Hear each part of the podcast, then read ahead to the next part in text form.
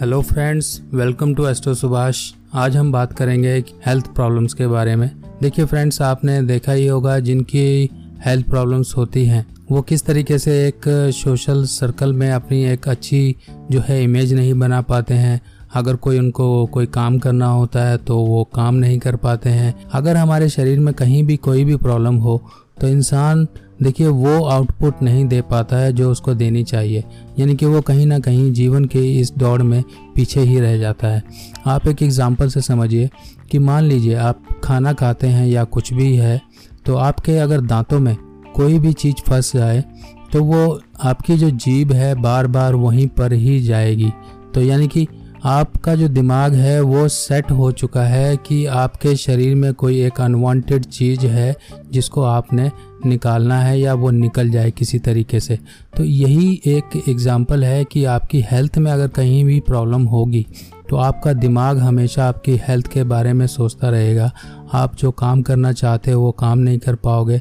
कई अगर स्टूडेंट्स की बात करें, अगर उनको हेल्थ प्रॉब्लम्स होती हैं तो वो अपना वो आउटपुट नहीं दे पाते हैं क्योंकि उनका दिमाग वैसे ही परेशान रहता है अपनी हेल्थ प्रॉब्लम्स को लेके। इस वजह से वो ना तो वो अच्छा परफॉर्मेंस दे पाते हैं अपनी एकेडमिक लाइफ में, ना तो वो एग्ज़ाम्स में अच्छा एक परफॉर्मेंस दे पाते हैं।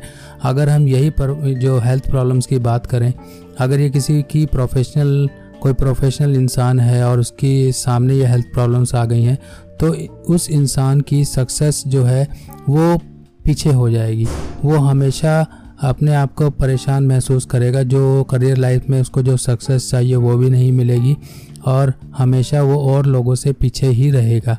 अब दूसरा एक बात, कई बार हमने ये भी देखा है कि जो है कईयों की फैमिली में अगर हेल्थ प्रॉब्लम्स होती हैं तो उनका देखिए किस तरीके से फाइनेंशियल प्रॉब्लम्स आती हैं, क्योंकि हेल्थ प्रॉब्लम्स जो है, फाइनेंशियल प्रॉब्लम्स को भी जन्म देती हैं। अगर हेल्थ प्रॉब्लम्स रहेंगी तो इंसान का पैसा, जो उसकी लिक्विड मनी है, जो उसकी अर्निंग्स है वो कहीं ना कहीं हॉस्पिटल के बिल्स वगैरह इन पे ही खर्चा होता रहेगा। तो फ्रेंड्स आप इन चीज़ों को लेके परेशान ना होइए। सबसे पहले तो मैं आपको यहाँ पर आपको छोटी छोटी कुछ रेमेडीज़ बताऊँगा, जिसके ज़रिए आप हेल्थ की प्रॉब्लम से जल्दी ही निजात पा सकते हैं। सबसे पहले तो मैं बात करता हूँ कि सबसे ज़रूरी जो होता है, वो होता है हॉरोस्कोप को एनालाइज करवाना। अगर हॉरोस्कोप को एनालाइज करवा के हम वो प्रॉब्लम्स क्रिएटिंग फैक्टर्स को आइडेंटिफाई कर लें तो उसकी रेमेडीज़ की जाती है। अगर इन जनरल बात करें तो जनरल ये होता है कि आप जो है अपनी हेल्थ को अच्छा रखने के लिए सबसे पहले तो आप अपना जो है डेली एक्टिविटीज़ और ये फ़िज़िकल जो एक्सरसाइजेज हैं, इनको ज़रूर करिए और पानी ज़्यादा पिए। पानी ज़्यादा पियेंगे तो आपके शरीर के जो टॉक्सिन्स हैं वो निकलेंगे। सुबह जल्दी उठना सीखिए रात को जल्दी सोना सीखिए और जब आप रात को जब सोएँगे तो सोने से पहले अपने हाथ, पैर, मुँह धो के सोइए ताकि जो है आपको अच्छी नींद आ सके। जब आपको अच्छी नींद आएगी तो आपका दिमाग भी शांत होगा और आप सुबह एक फ्रेश अवस्था में उठेंगे। इसके साथ साथ आपको मैं बताऊँगा एक छोटी रेमेडी जो कि एस्ट्रोलॉजिकल रेमेडी है। मान लीजिए घर में कोई आपके बीमार चल रहा है कुछ ज़्यादा बीमारी उसे घेरती रहती हैं। सबसे पहले तो उनका नज़र उतारा करते रहिए। नज़र उतारा वैसे ही किया जाता है, जैसे बच्चों का किया जाता है, जैसे छोटी जैसे आप लाल मिर्च ले सकते हैं।